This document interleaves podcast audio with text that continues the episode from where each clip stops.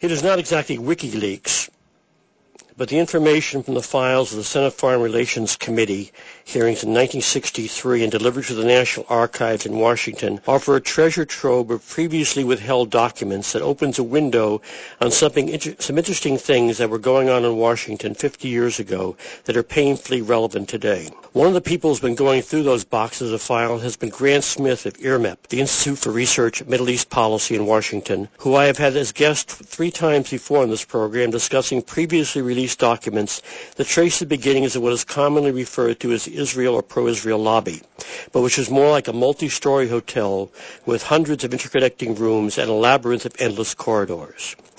If we wish to understand why the recent circus in Washington, euphemistically referred to as a resumption of the so-called peace process, will have no more success in resolving the Israel-Palestine conflict than similar efforts have in the past, one could do no better than by examining the early documents of the Israel lobby and how it successfully insinuated pro-Israel propaganda into every aspect of American life.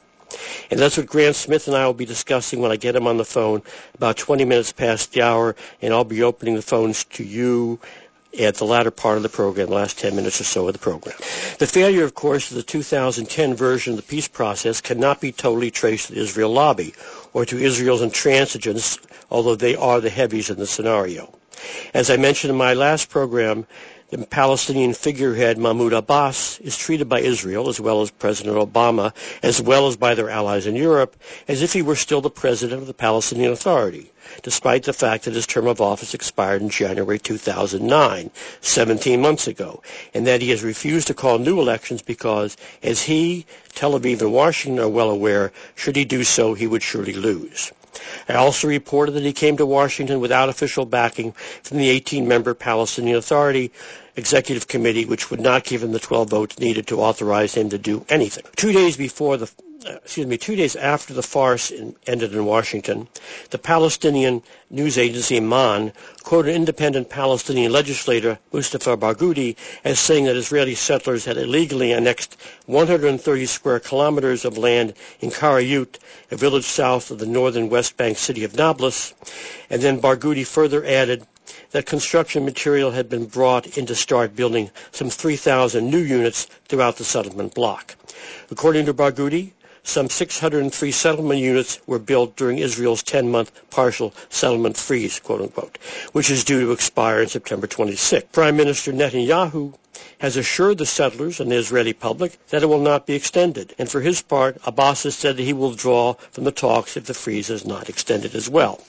This is, of course, exactly what Netanyahu wants him to do, since neither he nor his government have any interest in reaching agreement with the Palestinians, and Obama has promised there will be no pressure on him to do so. The next item would outrage the majority of Americans if only they knew about it. But they won't thanks to Israel's friends in the media.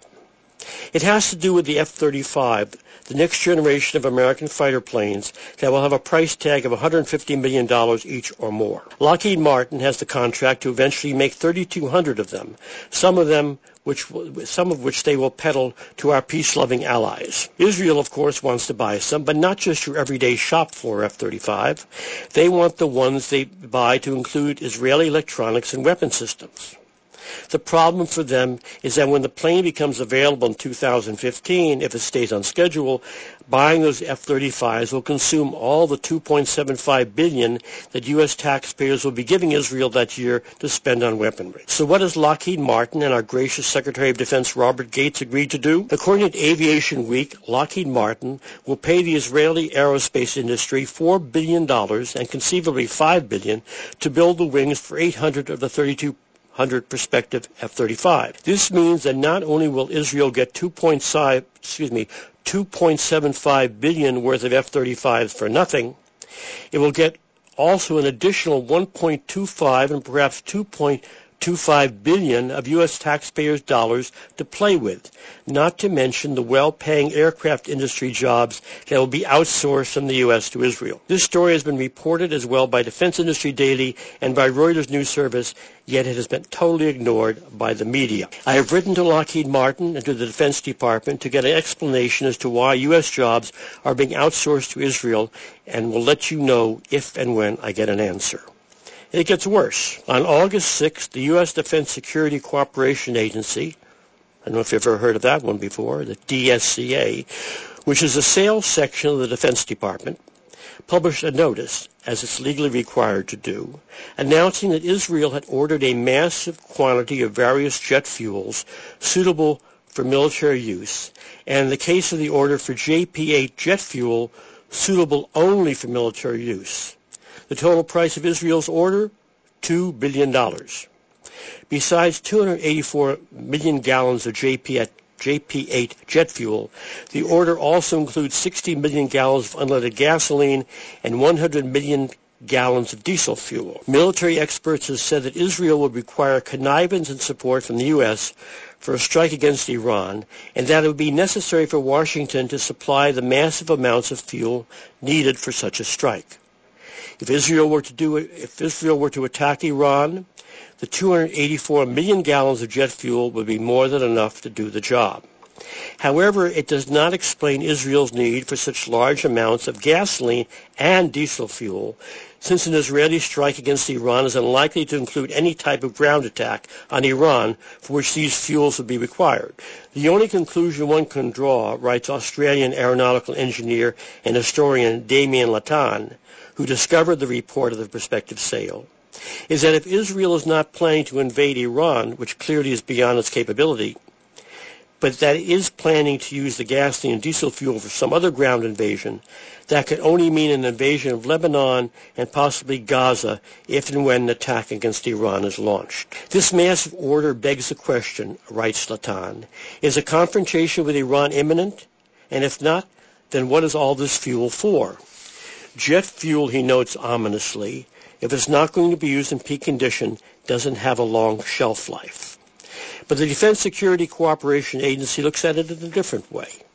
This proposed sale, says its press release, will contribute to the foreign policy and national security of the United States by helping to improve the security of a friendly country which has been and continues to be an important force for political stability and economic progress in the Middle East, end quote.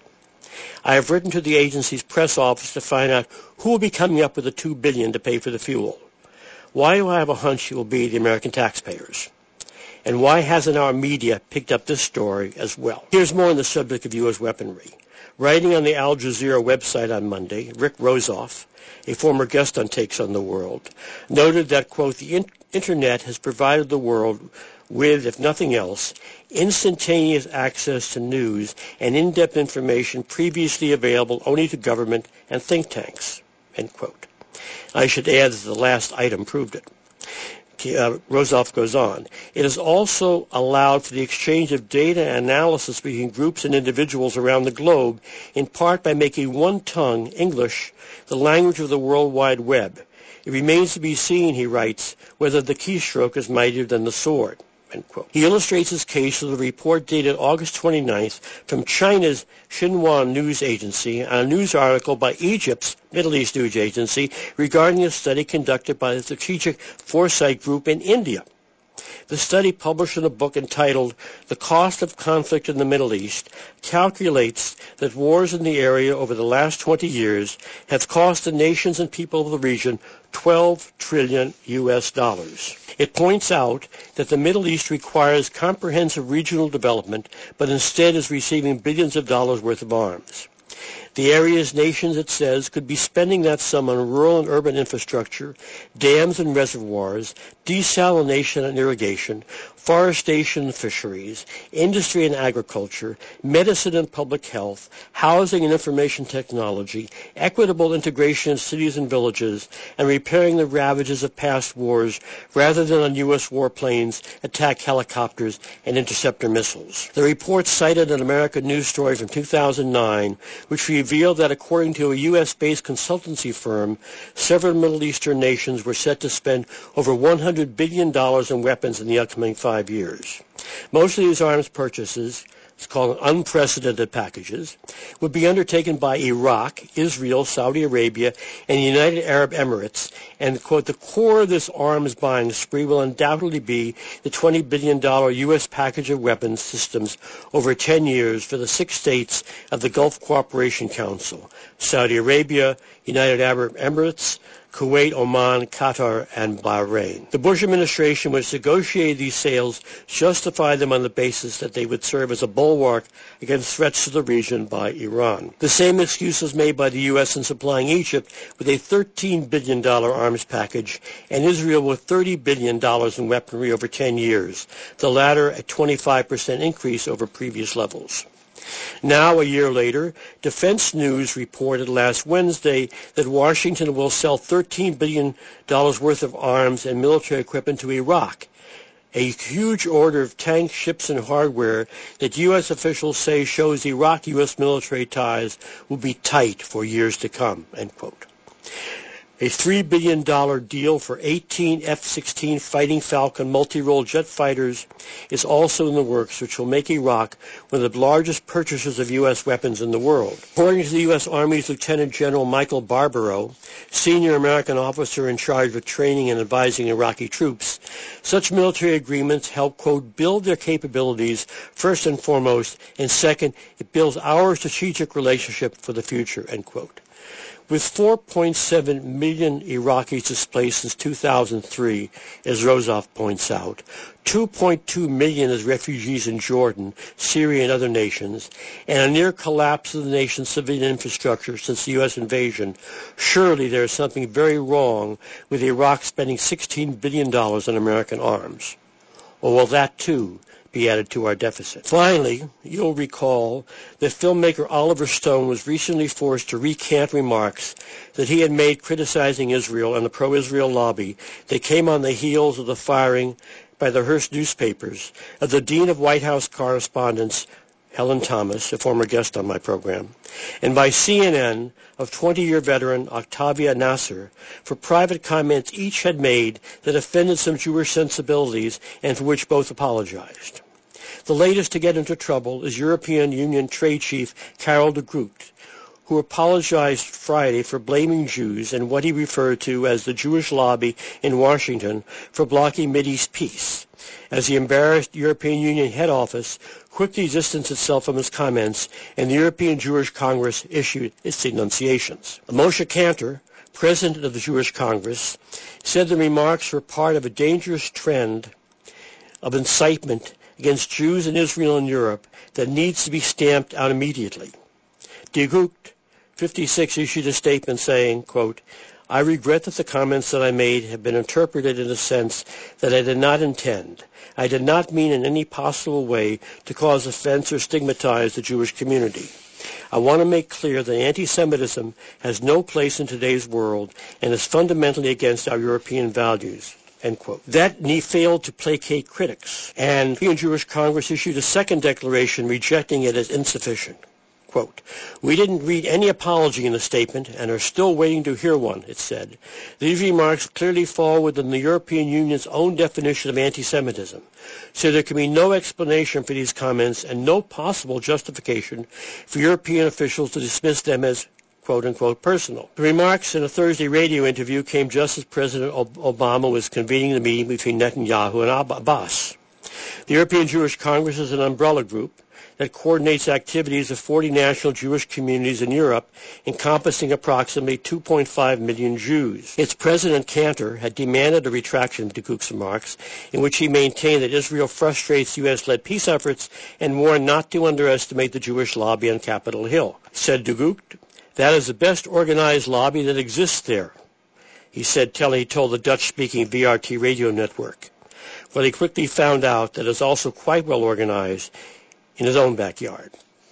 It is now 9:18 and time to get my guest Grant Smith on the phone. My guest today, Grant Smith, is one of this country's foremost investigative journalists, and as I said on each of the previous three appearances on this program, one of its best kept secrets. That may be explained by the focus of his work, uncovering the hidden history of the American Israel Public Affairs Committee, or AIPAC, Israel's officially registered Washington lobby and the most powerful in the nation's capital.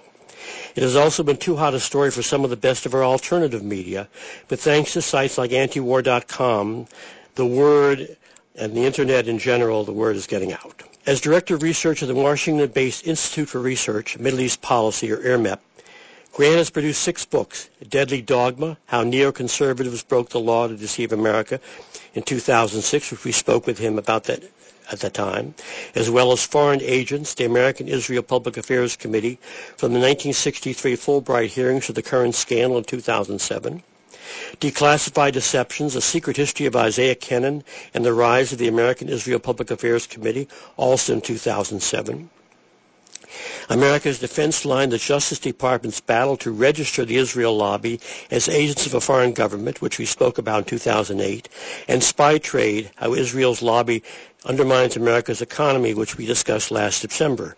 Much of the information Grant has gathered has been taken from the files of the Senate Foreign Relations Committee hearings, the U.S. Justice Department, and other agencies that have been kept from public scrutiny for years and have systematically been declassified and sent to the National Archives in Washington. This past July, I was happy to participate with Grant, Professor John Mearsheimer, and a recent guest, Sasha Polakow-Suransky, on a panel on Israel's nuclear arsenal, espionage, opacity, and future held in Washington, D.C. And a free um, Grant, Grant will be offering free copies of DVD of that event to any of you who wish to contact him or me after the program, and I'll give you the contact information at the end of the program. So welcome once again, Grant Smith, to Takes on the World. Well, thanks, Jeffrey, and uh, I really appreciate being on uh, your show. Uh, it's a great program, and I also appreciate the fact that uh, you traveled the country uh, to do events like that Washington, D.C. event on uh, nuclear arms. So. Uh, thank you. Well, it was certainly an important one, and and uh, and uh, thank you, and you're very welcome. Uh, there have been many critically important stories that have been withheld from the American public over the years, and one of those most certainly has to be the birth of the pro-Israel lobby, much of which came to light in 1963 in hearings of the Senate Foreign Relations Committee held by the late revered Senator J. W. Fulbright. Right. You've been sorting through declassified files now available in the National Archives, and they tell an amazing story of both unflagging dedication as well as deception on the part of zealots for Israel within the organized Jewish community uh, in order to guarantee U.S. continued support for Israel. Is that a fair assessment? I think it's a fair assessment, but clearly one of the biggest findings in going through the classified files, and you were right to point out that up until July 23rd, we only had access to the public Senate record and some ancillary files at the National Archives. Most of the important findings and indeed uh, information that uh, was censored due to the protest of a lot of the people subpoenaed uh, in the Jewish Agency and AIPAC's predecessor organizations uh, never made it into the Senate record. Um, but I would point out that the massive manipulation of the American media, which took place over approximately seven years, and they involved millions of dollars of investment, and was also blatantly illegal. That's probably one of the key findings uh, of these documents that emerged on July 23rd. Well, perhaps you could elaborate on that. Yeah, certainly. Um, just uh, to to make the point, the Senate reserves the right, Congress reserves the right to classify information, and particularly Senate investigations, for 25 to 50 years. And they even reserve the right to indefinitely classify information.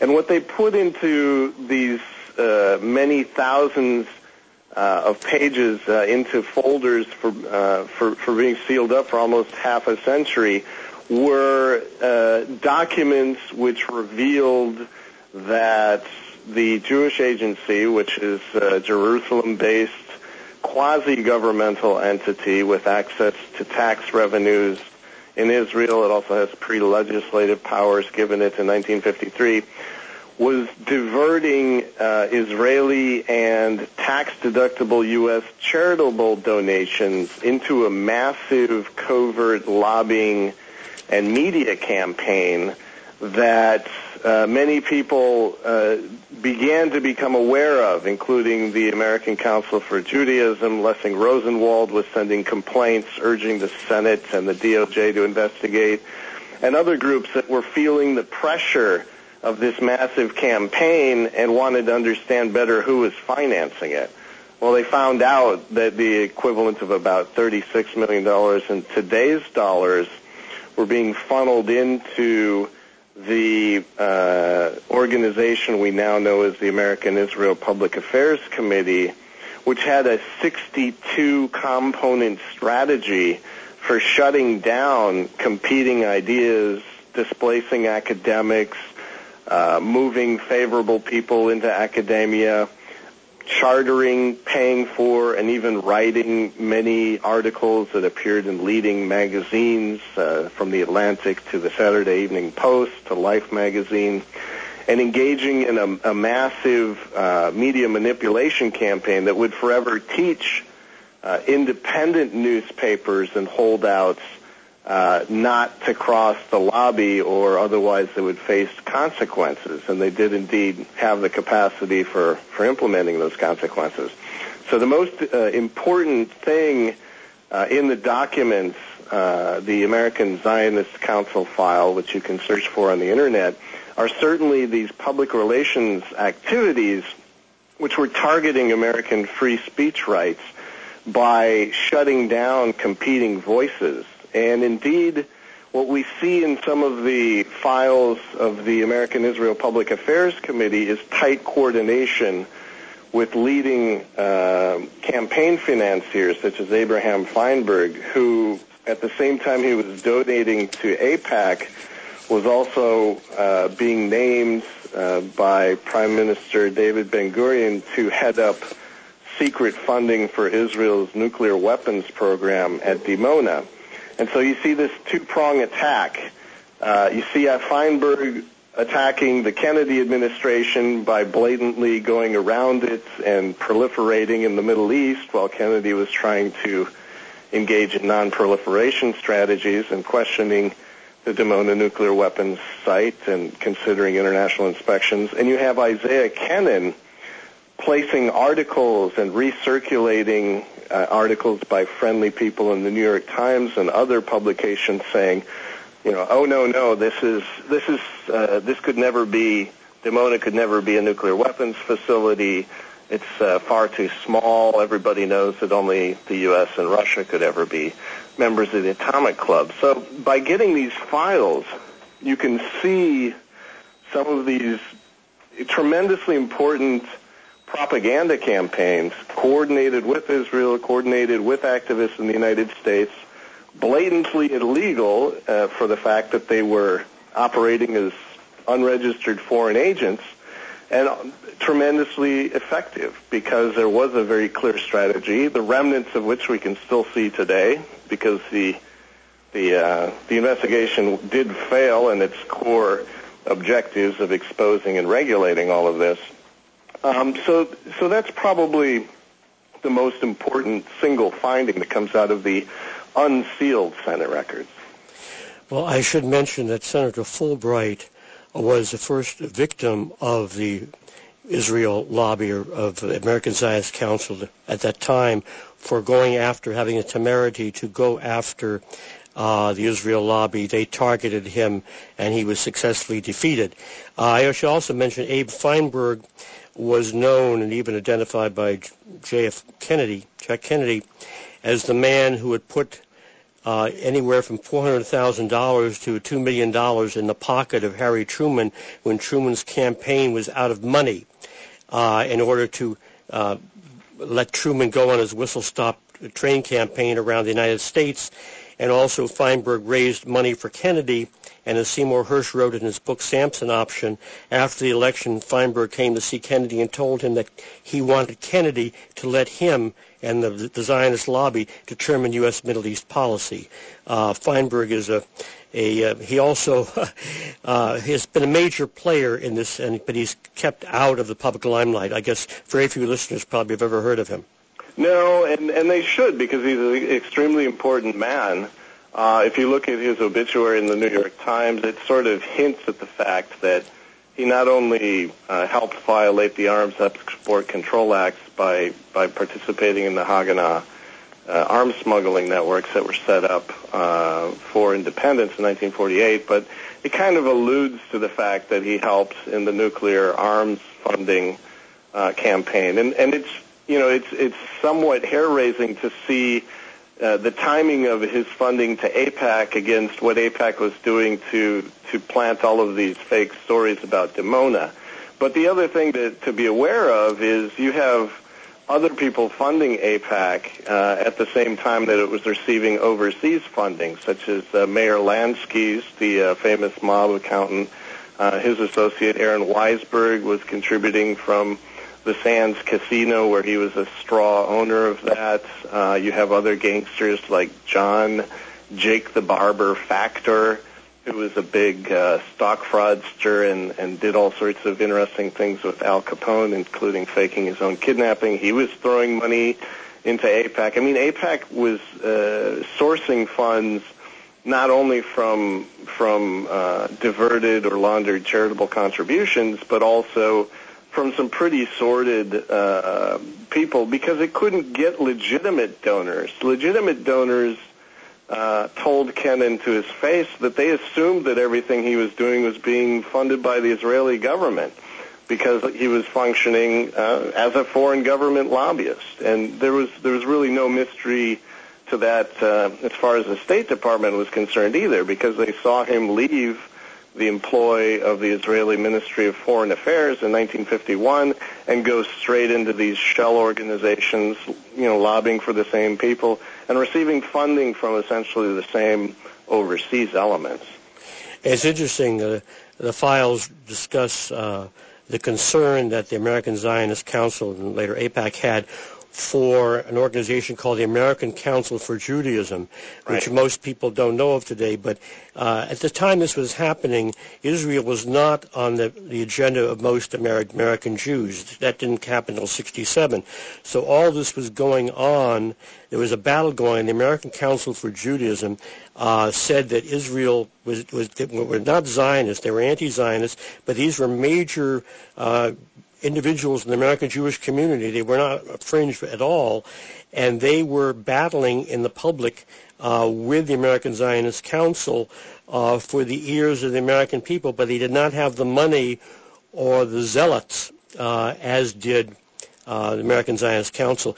There was one uh, message that was sent in, in 1962 in a document that you have in your files on the, the magazine committee, I want to read for a moment, says, this is a very important committee chaired by a man who holds a key position on the editorial board in the magazine business. He knows everyone in the trade, has important contacts, and exploits them on behalf of Israel. He has just returned from his first visit to Israel, where he had the opportunity to discuss the work of his committee with the men in Israel who are concerned with good public relations for Israel in this country. The committee itself is composed of 15 writers and editors who are eminent in their respective fields and has built a bank of ideas for freelance writers who go to Israel in search of articles, to provide the Israelis with a better idea of the kind of material which is acceptable to the American reading public and magazine editors. So already they had infiltrated into the, the, the media, the magazine business, the newspaper business, um, Israeli propagandists. Right, but the, the important thing that you just hit on there, and you made two important points. Um, I'll go with the second one first they I I assume because that was filed with um, alongside a proposal of Ruder and Finn, which is a lobbying organization that became in fact a, a registered lobbyist for the Israeli government for economic development. I assume they may have been referring to the founder, Mr. Finn himself. Uh, and, and that kind of shows how the business model was emerging, that you could be a public voice, you could contribute in other ways, and you'd still be paid by the Israeli government for your activities. And I think, you know, you can only assume now that we're in ever more sophisticated global swaps environments how this might be working today. But it's extremely important to look at, you know, how you have, the Senate Foreign Relations Committee was aware of how this is working because they would file those two things in the same file uh, to, to show how they were linked. The other thing is Lessing Rosenwald. If you can imagine, here was, you know, a former uh, member of Sears Roebuck and Company, an owner, an important entrepreneur in his own right. Spent a lot of money on extremely important philanthropic endeavors, such as the National Portrait Gallery here in Washington, D.C.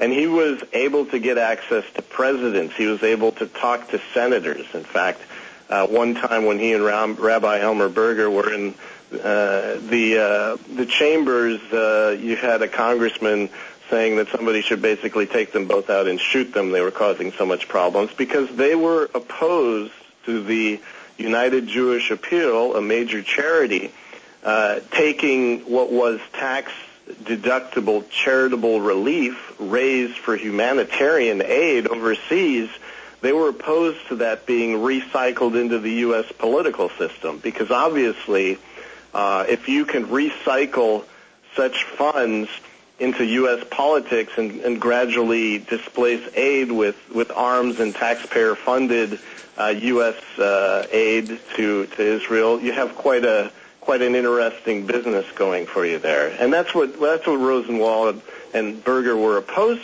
to, and they ultimately visited the U.S. Department of Justice in the late 60s, early 70s, and presented the Jewish Agency, which was the entity diverting all of this funding back into the U.S., as a foreign agent, and managed to get it shut down temporarily. Uh, that story circles back to us today because the Jewish Agency has just recently announced that it would like to reopen its offices in New York. And uh, this is an organization that funded uh, Dennis Ross, who is the chair of a think tank that they paid for called the Jewish People's Policy Planning Institute. Uh, he left the employ of the Jewish Agency essentially to become Obama's national security advisor. So we're essentially in this sort of a Möbius strip of history where things continually repeat and we never question the financial flows or, or the lobbying impact of, of the past. Well, yeah, I had mentioned earlier on the program before I called you uh, a plan for Israel to not only get uh, 20 F-35s for nothing, uh, but for uh, American jobs to be outsourced to Israel for building the wings of one quarter of the F-35s. And this is a story that was in Aviation Week, but the mainstream media has not picked, up, picked it up, nor have any of the politicians who claim we need to have keep jobs here in the United States. Uh, it's, it seems to be, in order to understand why there's been a silence on situations like that today, uh, you have to go back to the history, the one that you've uncovered. Right, and it was interesting. I mean, when we first received the files, uh, we actually offered a first look to National Public Radio and uh, issued a press release saying, hey, this is an, an extremely interesting historical look at foreign media manipulation in the United States. Well, they took a pass. And the frightening thing about your report on the JP8 jet fuel, and I think you mentioned it, is the shelf life of that highly combustible, you know, fuel is is very limited. And so this is either an elaborate ruse because so many people in the grass or netroots are talking about it, uh, or it's a frightening prospect that already, as you've mentioned, some sort of major Israeli Middle East military uh, venture has already been approved at the top levels of both governments, and the American people are, as usual, being kept in the dark about it. And this was, announced in a press release by the Defense Cooperation Security Agency, right. uh, which which should have alerted editors to look at it at least. Uh, the, the amazing information is is online. This this I subscribe to something called Defense Information Daily. It, it gives all the details of all the arms sales going on. Uh, you would think that uh, newspaper editors, magazine editors, uh, would be also subscribing to this and reporting on stories such as this, which are important, but we have now have an understanding of why they don't get reported. Right, I think we do. The, but the one thing to note is that when when they make those announcements, those are proposed sales. Um, it's not it's not 100% certain that they in fact have already you know made the shipments or will make the shipments, but it's frightening nevertheless. And the fact that again no mainstream media touches it, that you only have bloggers and people who, who are alert and concerned about these issues, you know, making a case in, in relatively low volume, low bandwidth environments is, is also just unacceptable. Well, it's also interesting that the Project for a New American Century, PNAC, which became so well known uh, during the beginning of the Iraq War because it had pushed for, it, which is a, a baby of the, the neocons, uh, was not reported in the United States but exposed in the Scottish Herald.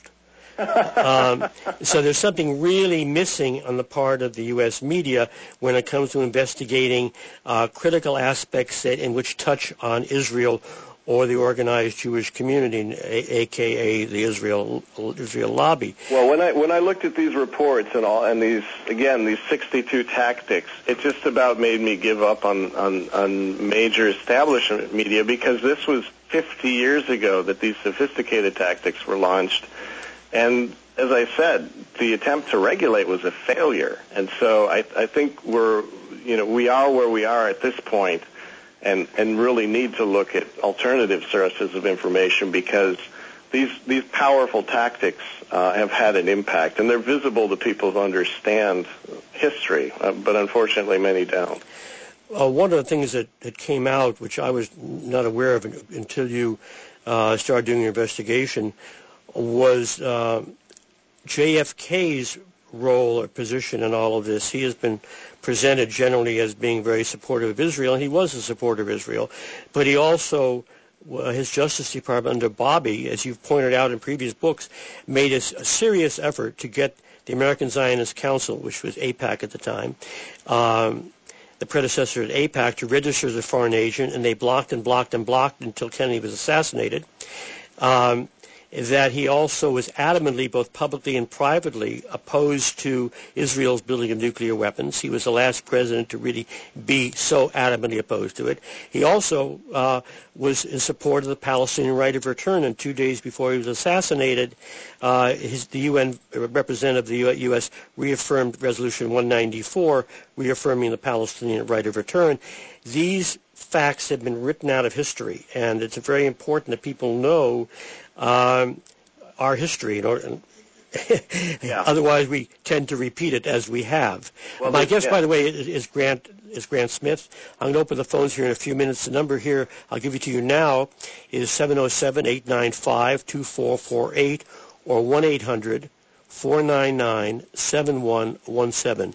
895-2448.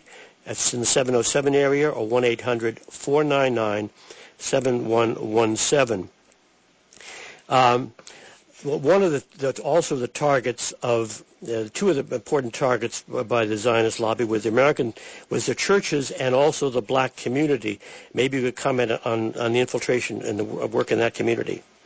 Well, yeah, there was a what we saw is the the proto um, American Israel Public Affairs Committee uh, travel agency to Israel. They were very uh, concerned to identify leading voices uh, in Christian communities to bring them to Israel, to to get them on Israel's side, to give them talking points, and send them back to, to the community.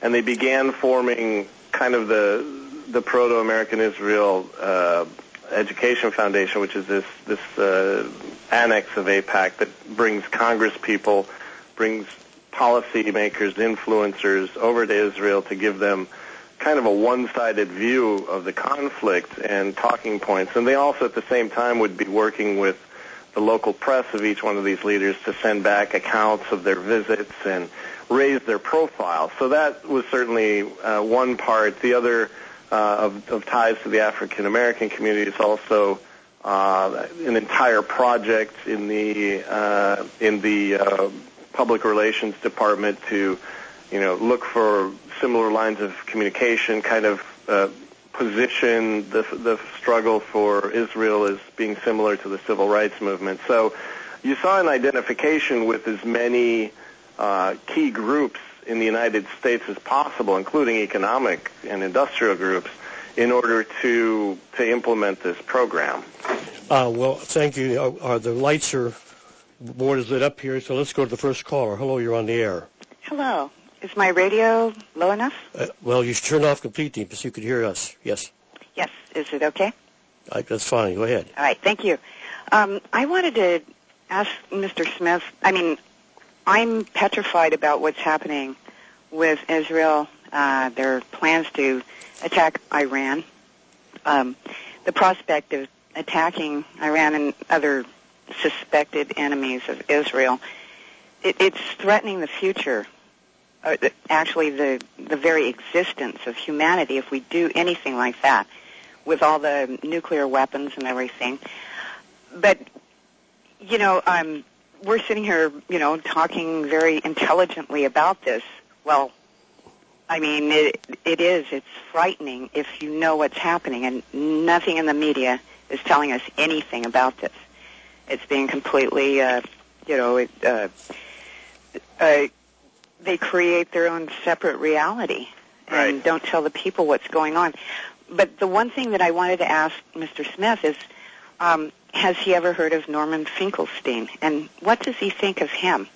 Because he hasn't been mentioned, and I've read uh, Mearsheimer and Walt, but I also did read The Holocaust Industry by Norman Finkelstein, who is supposed to be some weird radical, but I don't think so. And so I wanted to know what he thought of Sure. Norman.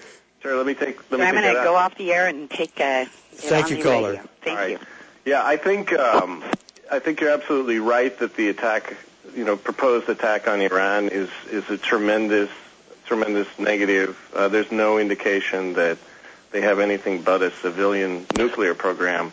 But I, I think you're right. You need to look for things to do. I think uh, there are a lot of things you can do online. You can be part of different discussion groups. You can send uh, concerns to law enforcement officials. You can send concerns to the Department of Justice. You can say, why isn't this organization registering as a foreign agent? Talking about AIPAC.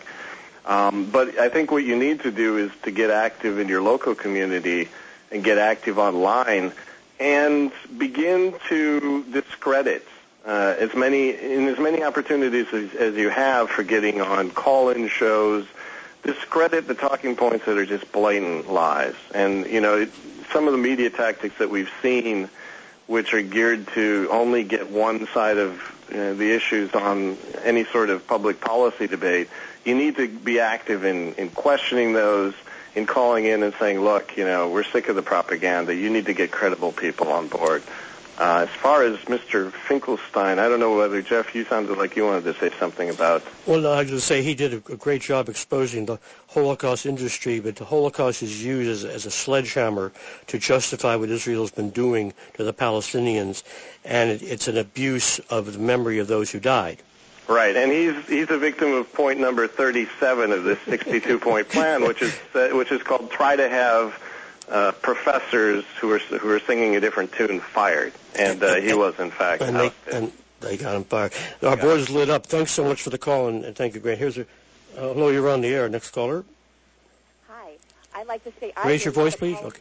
Hi. I'd like to say I'm not going to apologize for anything I have to say about the Israeli government, and that everybody needs to stand up and say what they need to say and not apologize. These people have their hands so far into our government that we need to take our government back. I'm sorry, they're not going to attack anybody in the Middle East. They're not going to come back and attack us because all our U.S. troops are over there in other countries. We're so spread thin that it would be so easy for them to take over because they've already taken over the White House. Thank you. Have a good day. Thanks. I think I think her voice is certainly a voice you hear more and more today, which is unapologetic, cold in terms of looking at the, you know, the, the structural, um, what's actually happening, and uh, willing to speak out and challenge. And uh, there are thousands, if not millions, more Americans like you, and uh, they are starting to appear more and more. Uh, thank you, caller. We have another caller. Hello, you're on the air. Uh, yes, um, very good show.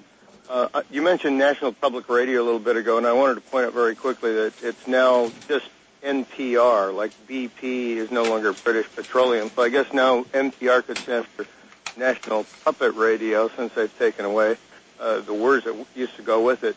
Uh, back in 1975, our country was marching with um, Iranian soldiers for training to fly aircraft, for repair those aircraft in the Air Force, and to the other military services.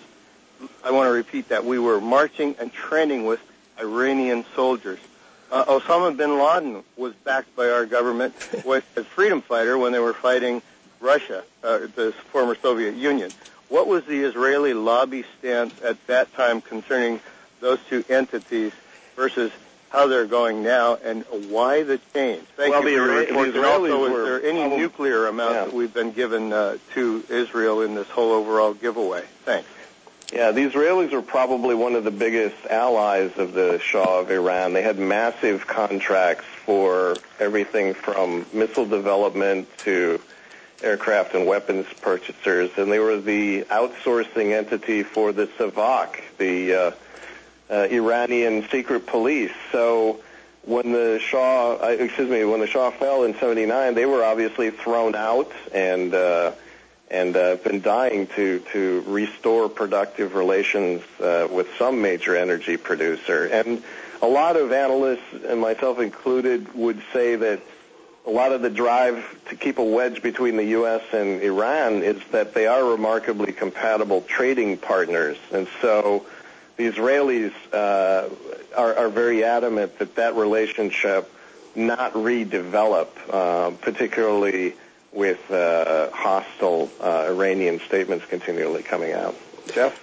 Also, the um, at the, even at the time the U.S. was supporting the Mujahideen in Israel, they were already talking about the fundamentalist threat. Uh, that originated in Israel, not in the United States, the Islamic fundamentalist threat. Uh, one more call. Hello, you're on the air. Yeah, hi, good morning. Good morning. Uh, I, the, one of the best things about this show has been brave people to call in to, uh, to uh, assert the independence of their country. To uh, uh, I'd like to mention two things quickly. One is is that uh, has anybody brought up the fact that Israel sank an American ship, the Liberty, uh, during their uh, War of Independence, uh, or not their War of Independence, rather, but the Six Day War? Well, they tried and, to sink it, and, and they, they thought they had. They killed 34 U.S. sailors, wounded 171, napalm torpedoed them for 70 minutes, and the survivors were told they could not talk about under penalty of court-martial from the President of the United States, Lyndon Johnson, who was the opposite of Kennedy. It was a, a major crime that, that most Americans are not aware of. Right, and and one last thing. Thank you for uh, for. I knew you'd know all about it, and that that informs me on the matter a little bit. And uh, the other thing that I'd I'd like to point out is that um, every movement needs a villain, and uh, having a good villain is a good thing in a way. The fact that the Israelis are so organized and so malignant in terms of their militarism, uh, in fact, gives us a focus on which we can uh, attack militarism in general. And um, only if we are able to demilitarize the United States, we're going to be able to neutralize the threat in general. This is a, uh, a planetary threat based on a small elite that controls uh, unbelievable technical um, uh, military might, and they must be diffused. They must be uh, uh, subjected to the will of the people. Otherwise, they absolutely will destroy the planet. Amen. All right. Thanks for letting thanks for letting me rave. Oh, yeah, you're welcome. you have any comment, Brad? Yeah, I think diffuse is a great, great way to describe it because you can diffuse such things through access to relevant information, and you can diffuse it by challenging it. But uh, again, absent warranted, relevant information, it's really hard to take action. So yeah, well, one one thing I should point out: one of the ways that the AIPAC um, keeps uh, the, the American Jewish community, that part that supports Israel online, is through fear. Now, they're currently involved in a fundraising campaign, and this is the thing that they sent out online. Uh, this is addressed to me. Dear Jeff, I'm on their mailing list. Imagine yourself standing in Jerusalem right now. To the south is a rearmed Hamas emboldened by the flotilla incident and its aftermath. To the north, Hezbollah, raising tensions on the border and now armed with 45,000 rockets, some of which can hit any spot in Israel. To the east, a radical Iran, which CIA Director CIA Director Leon Panetta now says is enough low-enriched uranium for two nuclear bombs. And to the west in New York, a relentlessly biased United Nations is preparing new attacks on Israel's legitimacy as part of a global movement aimed at making Israel one of the most isolated nations in the world. So this is total exaggeration, total paranoia, but this is what is going to their membership online, and and this is what they're using to get their funds, which right. they badly need to keep on propaganda going. We have time for one more question. Uh, say hello, you're on the air. Yes. Considering that the economy of the U.S. is really not manufacturing the things that we historically did, but we are becoming, you know, the world's number one arms exporter. It's hard to visualize shutting down such a wonderful source of uh, exporting weapons. So I just wonder how you think that plays into this.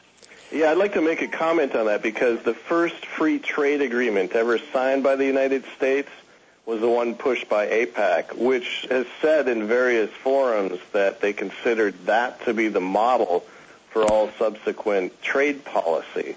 And I would agree with anyone who says that exporting the United States manufacturing base, its diversified manufacturing base, was a huge mistake that certainly South Korea and China and Russia would never be foolish enough to make. And, and to the extent that people look at the origins of our first free trade agreement, as detailed in my book, Spy Trade, might ask, they might begin asking questions about why we have such agreements. Well, a good, good answer.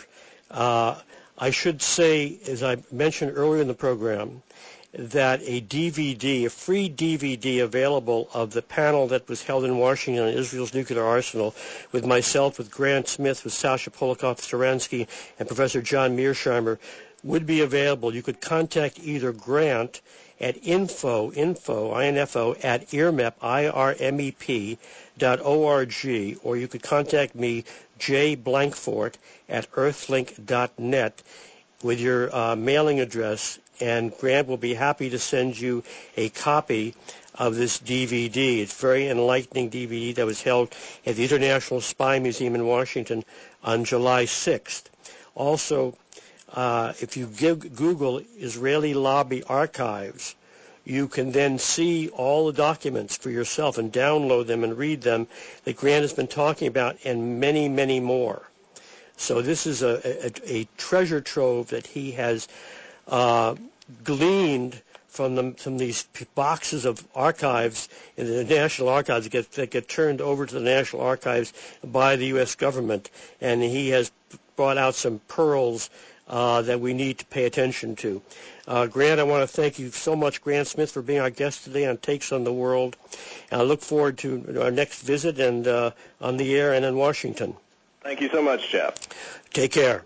Bye now. Bye bye.